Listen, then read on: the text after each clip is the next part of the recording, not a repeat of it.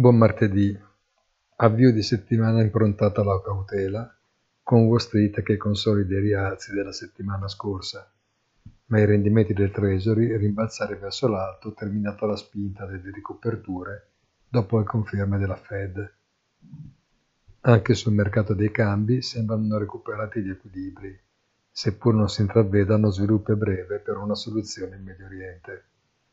Buona giornata e come sempre appuntamento sul sito easy-finance.it.